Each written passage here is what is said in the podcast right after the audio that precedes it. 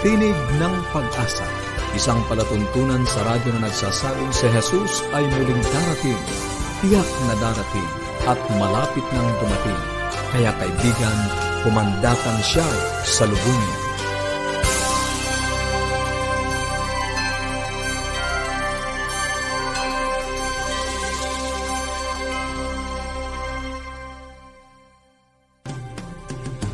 Maligaya at puno ng pag-asang pakikinig mga kaibigan. Kami po ang inyong mga lingkod, Pastor Ner Caranza. At Melo Ana Demong. Nag-aanyaya na samahan niyo kami sa 30 minutong pagtalakay sa ating kalusugan, pagpapanatiling matatag ng ating sambahayan, at higit sa lahat sa pagtuklas ng pag-asang nagmumula sa salita ng Diyos. Pinabati natin ang ating mga kaibigan saan man po kayo naroon, ang mga nakikinig yan sa Facebook at sa ating pong uh, sa YouTube kayo po ay welcome natin dito sa ating palatuntunang tinig ng pag-asa. Maraming salamat sa inyong pagsubaybay. Nais po namin kayong padalhan ng mga aklat o mga aralin sa Biblia o kung meron po kayong mga katanungan o ano man po ang nais ninyo iparating sa amin. Tumawag po o mag-text. I-text sa inyong kompletong pangalan at address. Sa Globe, 0917-1742-777. 0917-1742-777. 777 at sa Smart 0968-8536-607 0968-8536-607 Para po sa mga kaibigan natin sa probinsya o maging yung mga nasa ibang bansa, pwede po kayong tumawag ng libre. Ang atin pong toll-free number ay 1-800-132-20196. Pwede rin po kayo magpadala ng mensahe sa ating Facebook page. I-like nyo po at i-share ang ating Facebook page, facebook.com forward slash AWR Luzon, Philippines. Magpapatuloy po tayo sa ating pong uh, palatuntunan at uh, sa ating gabay sa kalusugan, tinatalakay pa rin natin o binabaybay ang salitang New Start at tayo po ay naglaan ng maraming panahon sa isang uh, paksa sapagkat uh, ito po ay napakahalaga at uh, talagang kailangan pagtuunan ng ilang mga panahon na atin pong pagtalakay. At yan po ay tutuloy pa rin ni Melo at sa atin namang pagtuklas uh, ng mga propesiya sa Biblia ay patuloy nating pag-aaralan ang Apokalipsis ngayon sa bahaging ang layunin ng Diyos sa Israel. At yan naman ay dadalin sa atin ng ating kaibigan si Pastor Abraham Del Rosario. Ngayon ay dadako tayo sa ating gabay sa kalusugan. Salamat, Pastor Nar. Yes, mga kaibigan, kasi kailangan natin ng mahabang tulog. So, mahabang pagpapahinga. Kaya mahaba rin ang igugugol nating panahon dito sa topic na ito. Yun kasi ang naging problema natin, ano, Melo, ang gabi ay ginagawa na nating araw ngayon. Yes, ano? Pastor. Kaya Halos talagang, pagsabayin na ang pagsinghot mm, at pagsinas. Kulang sa pahinga. ka dyan. So, ngayon naman, ang pag-aaralan natin ay burnout. Alam mm-hmm. mo ba yung burnout? Yung parang sobrang pagod, pagkapagal. Ganito ang mundo natin ngayon, ano? Para bagang hindi na matapos ang mga gagawin, pagod na pagod tayo. Ang kapaguran, itong sobrang pagod na tinutukoy natin, ay pumipigil sa lubusang pag-iisip at humahad lang sa ating pagiging malikhain, pagiging nating creative. Mm-hmm. Ano? Binabawasan po nito yung kakayanan natin at kaalaman sa pagpapasya um, usually, pansin mo ba yan, Pastor Ner, mm. kahit sa ating trabaho, sa opisina, ano, kapag pagod na pagod na tayo, para bang wala na tayong pakialam sa mm-hmm. ibang tao, nawawalan tayo ng malasakit, madali tayong magambala, palagi tayong malungkot. Pag kinausap tayo, yung sagot natin, we snap back, yung parang ganun na yung pagsagot natin, mahilig tayo sa mga negatibong bagay, minsan mabilis tayong magalit. Lahat 'to epekto dahil burn out na tayo, ano, pagod na pagod. Ayan. At maraming itong nakakalungkot mga kaibigan, maraming mga tahanan ang nawawasak dahilan sa ang asawang lalaki o asawang babae, umaging ang mga anak ay sobra-sobra ang pagod. Dahil pag sobrang pagod, hindi na malinaw yung ating pag-iisip. Ano, nakikita sa ating attitude at kung paano tayo nakikitungo sa kapwa natin. Mm. So, hindi lang to basta tulog, Pastor Nel. Mm-hmm. Yung pinag-uusapan nating pagpapahinga, hindi lang basta tulog, ano po, minsan kailangan din talaga natin yung mga panahon na uh, mag-relax, mag-relax, ano? mag-relax yes. Oo. Do, liban dun sa pangkaraniwan nating ginagawa. Kapag po ang ating katawan ay nagkaroon ng mabigat na physical na gawain sa maghapon, siguro sabihin natin nag-drive tayo na nag-drive sa maghapon, ang pahinga, maaring ito'y nangangahulugan na tulog o ano man ang libangan. Ano mang libangan, ano po. Kapag naman sa opisina, panggawaing mental, pagod na pagod yung isip natin, ang pahinga, maaring namang physical na gawain, pwede tayong mag-exercise. Ibig sabihin, Melo, yung pang-break lang nung yes, palagi yes. nating ginagawa Tama para maiba naman. Yes, mm. maiba naman. Ano po, kung ginugol nyo po yung maghapon ninyo sa pagmamadali, ano, ang pahinga maaring nangangahulugan na tahimik na sandali, mm. ano, pakikipag-usap sa ating mahal sa buhay. Alam mo, minsan yung pakikipag-usap doon sa mga kaibigan natin na matagal na natin hindi nakakausap, parang it's a breath of fresh air. Ganon, it's a breather. Ayan. Maari pong maglakad-lakad kayo, kaya lang ngayon, pastor, mahirap maglakad-lakad sa palibot ng bahay. Ano? So, maaring siguro uh, paliligo, pagkanta-kanta. Tayo mga Pinoy, mahilig tayong kumanta-kanta. Pagkanta-kanta ng panandali or pakikinig sa kanta. Ay, ito yung tinatawag nating pahinga ano. Minsan kahit nagpapahinga na tayo, meron pa rin nag-uudyok sa isipan natin na hindi, may nakalimutan kang gawin, may hindi ka natapos, dapat tapusin mo yan. Ako, kausapin po natin yung ating mga sarili. Mm. Sabihan natin na tama na muna, kalimutan muna natin yung mga alalahanin na maghapon at uh, mag ipayapa natin yung ating isipan. Ano po? Ang panghinga ay naglalagay ng bateryang pangmental, nagpapasigla ng lakas, nagdadala ng kagalingan at you know, pagpapanauli, ano po, of course, nabanggit na natin, it's good for the immune system, sa bata, good for the growth hormones, ano po. At ang maganda dyan, nagpapanatili ito na yung isipan natin, pakikitungo natin mm. sa kapwa ay maayos. Ayan, ang pahinga Ayan. ay pangalis ng bugnot Ta, yun gusto ko yung termo pastor. Yung oh. bugnot. Kaya yung mga mm. bugnutin minsan kulang kulang lang sa pahinga. Kulang lang sa pahinga kulang pala. lang sa pahinga. Ayun po. Ang ang pahinga po ay kaloob ito sa atin ng Diyos. So, subukan nating magtakda ng isang sandali ano po para tayo ay makapagpahinga ang pagmamadali ng trabaho sa pang, sa araw-araw ay nag-iiwan sa marami na pagod na pagod na aapektuhan ng kalusugan pati ang kanilang mga kaluluwa. Ayan, maraming salamat ulit Melo sa napakaganda mga payo ng pangkalusugan sa pamamagitan pahinga. lang ng pahinga. Hindi naman yan mahaba ang pahinga. Yes, Kunti lang. Oh, mm-hmm. Kailangan lang nating mag-break sa mga ginagawa natin. Tayo po ay magpapatuloy at narito po ang isang magandang awitin na nagmumula kay Clarissa Danes Aboboto huwag mag-alala.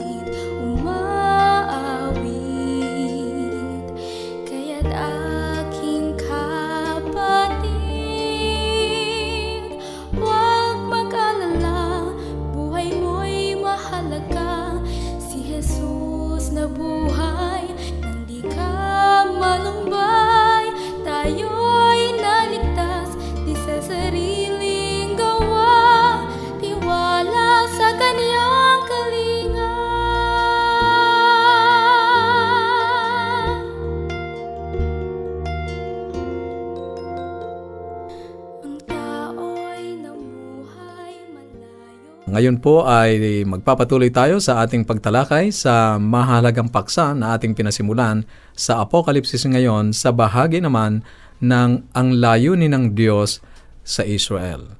Sa paksang ang Israel sa propesiya. Dadalhin sa atin ang ating kaibigan, Pastor Abraham Del Rosario.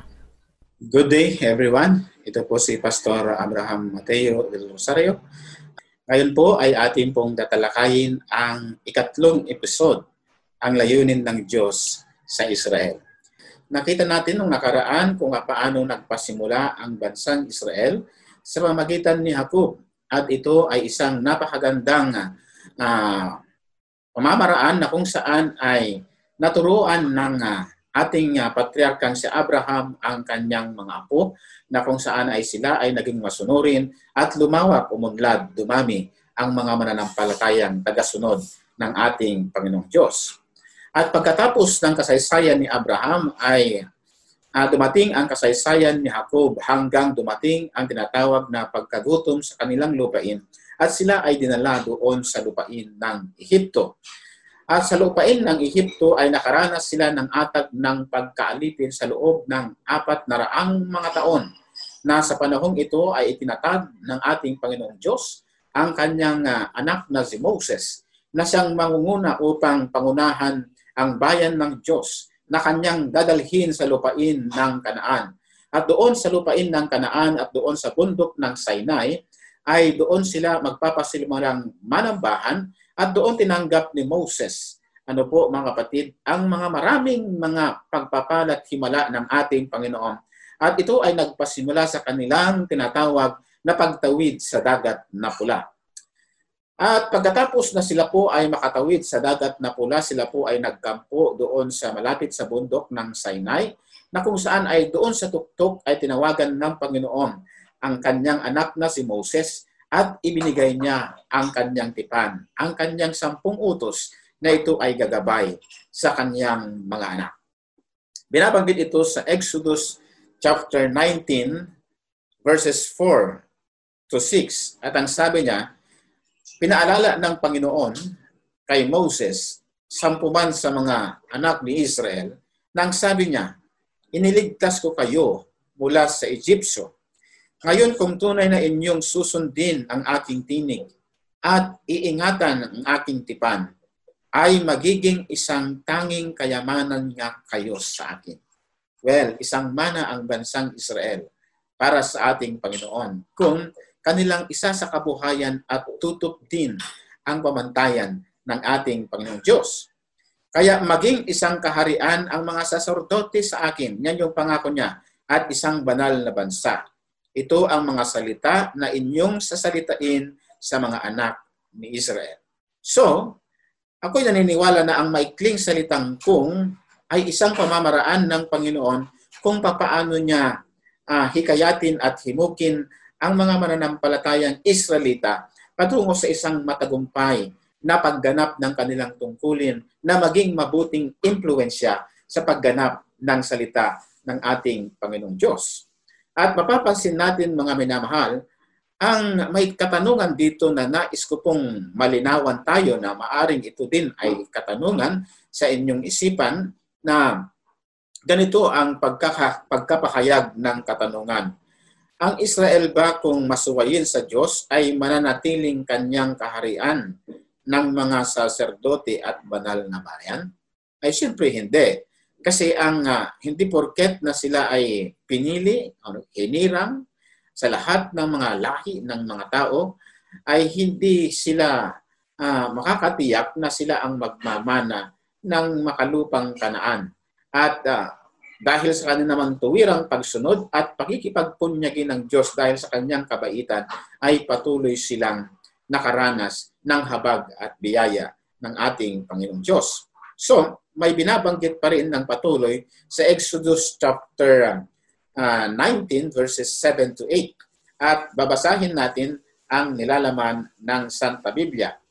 Kaya dumating si Moses at tinawag ang mga matanda sa bayan at ipinahayag sa harap nila ang lahat ng salitang ito na inuutos sa Panginoon sa kanya. At ang buong bayan ay sumagot at magkakaisa at nagsabi, yaong lahat na sinalita ng Panginoon ay aming gagawin. So ito yung kanilang respond sa napakabuting paanyaya ng Panginoon na sila ay magiging, ang Panginoon ay magiging Diyos nila at sila ay kapag sila ay nagkakaisa, ano, ay kanilang ipagpunyagi na kami ay makakasunod sa palatuntunan ng ating Panginoong Diyos. Well, ngayon ay ano ang kasunod na tanong? Ano ang aming gagawin? Si Moses ay nagpatuloy sa kanyang tagubilin para sa mga tao at ibinigay niya sa kanila ang sampung kautusan. So ang sampung utos, ito ay naglalaman ng uh, pagmamahal sa ating Panginoon na ito ay nagre-reflect sa kanilang pag-ibig sa kanilang kapwa-tao.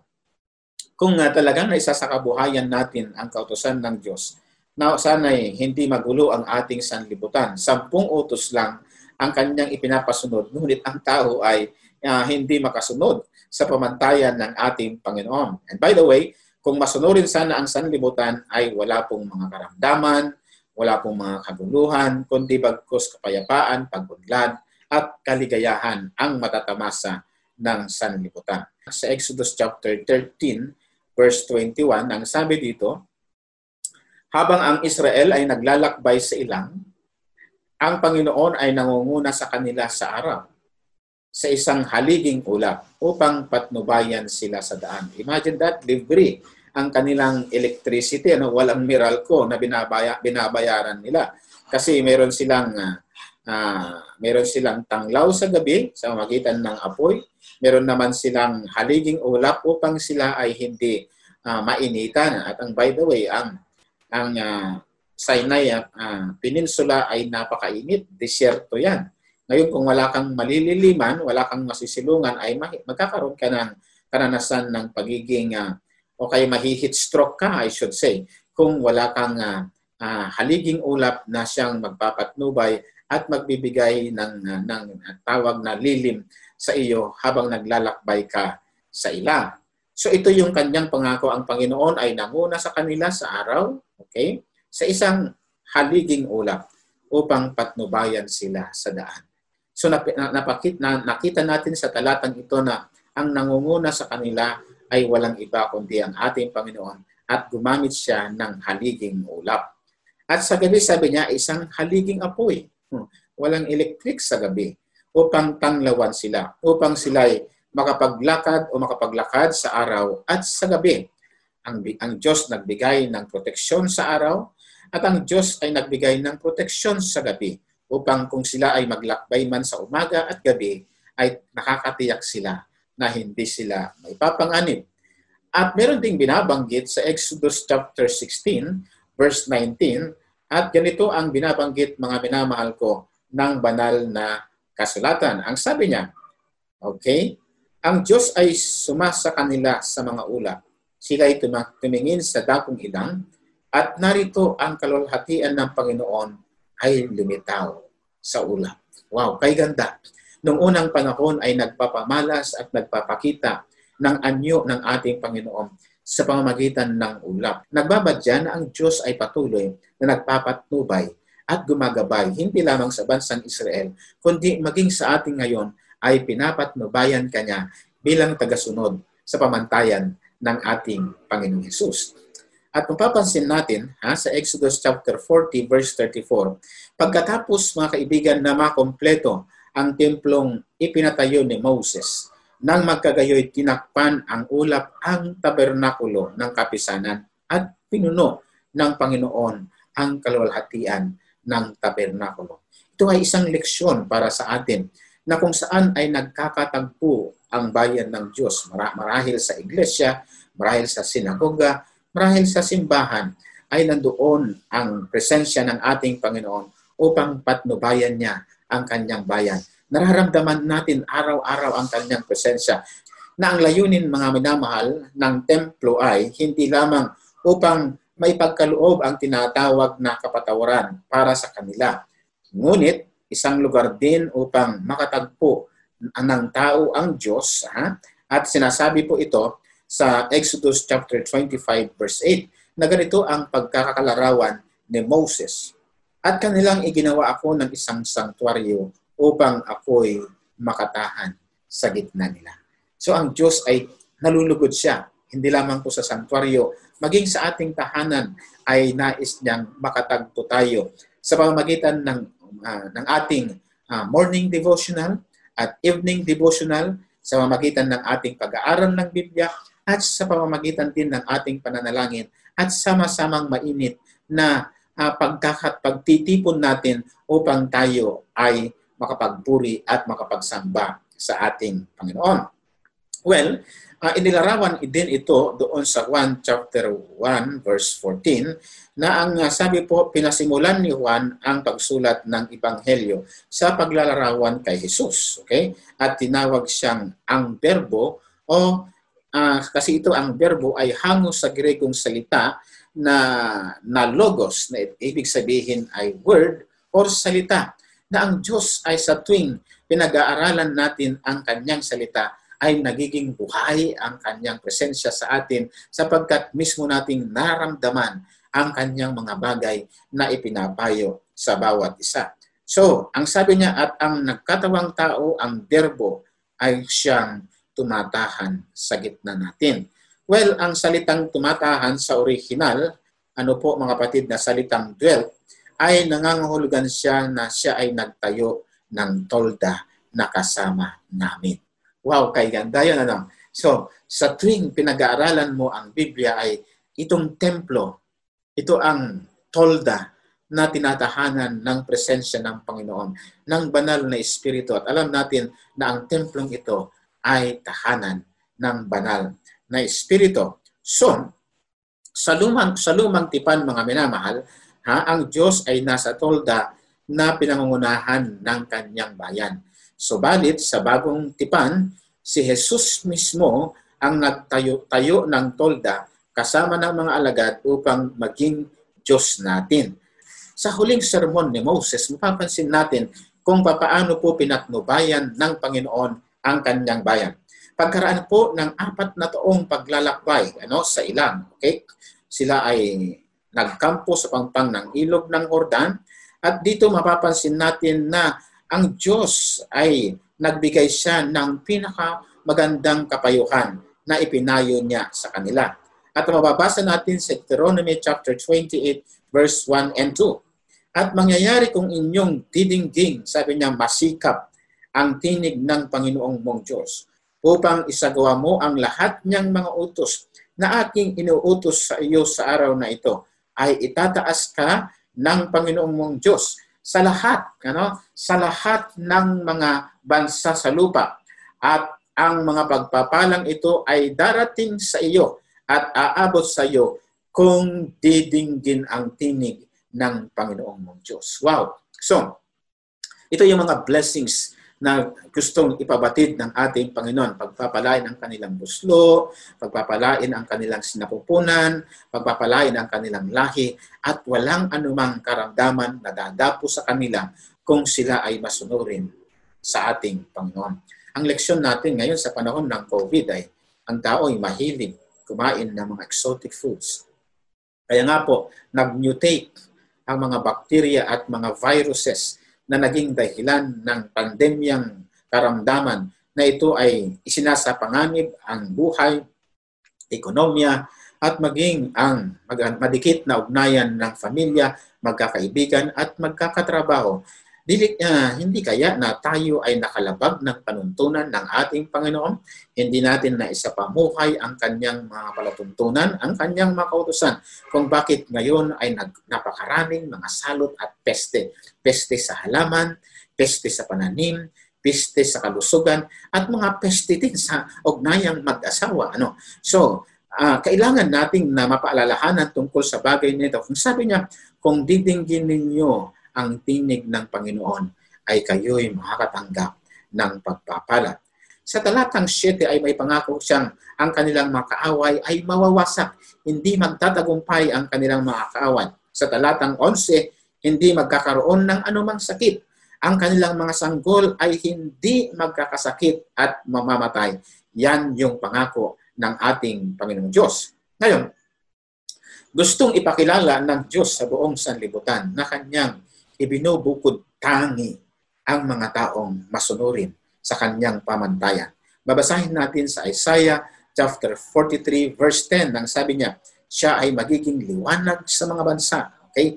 Kapag daw tayo ay masunurin sa pamantayan ng ating Panginoon, ikaw kaibigan ko ay magiging liwanag ka sa tahanan mo, magiging liwanag ka sa inyong komunidad, at magiging liwanag ka sa buong bansa natin sa ngayon.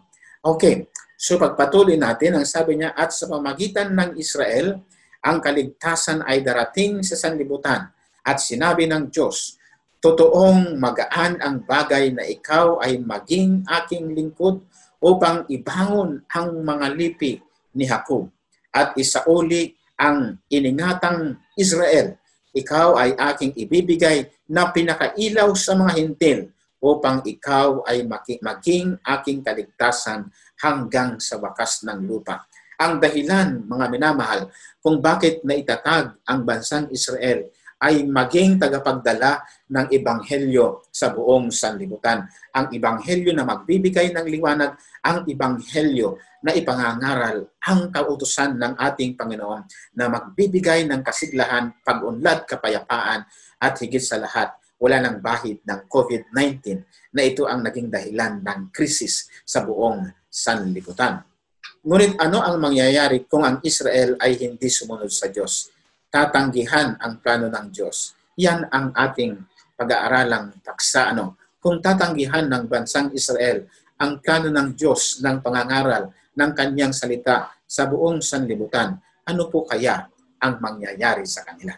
So sa susunod na mga araw ay huwag po kayong bibitaw upang inyong malaman na ang Diyos ay patuloy na pumipili ng kanyang mga anak upang maipahayag ang kanyang salita sa buong sanlibutan. Maraming salamat po sa inyo pong pakikinig. Tayo po ay manalangin para tayo ay gabayan ng ating Panginoon. Dakila naming Panginoon Diyos, salamat po sa inyong kabutihan na naganap namin ang aming tungkulin sa pamagitan po ng pag-aaral at pakikinig ng inyong banal na salita. Salamat sa propesiyang pinili mo ang bansang Israel na tagapagdala ng pabalita sa buong sanlibutan. Salamat po na i-bless ninyo ang aming mga masugid na mga taga-subaybay. Nawa po, Panginoon, i-bless ninyo ng patuloy ang programang ito bilang pagaganap ng inyong panukalang ihahanda ang nalalapit na pagbabalik ng aming Panginoon. Salamat po sa inyong katugunan. Dinadalangin namin ito sa pangalan ng aming Panginoong Yesus. Amen.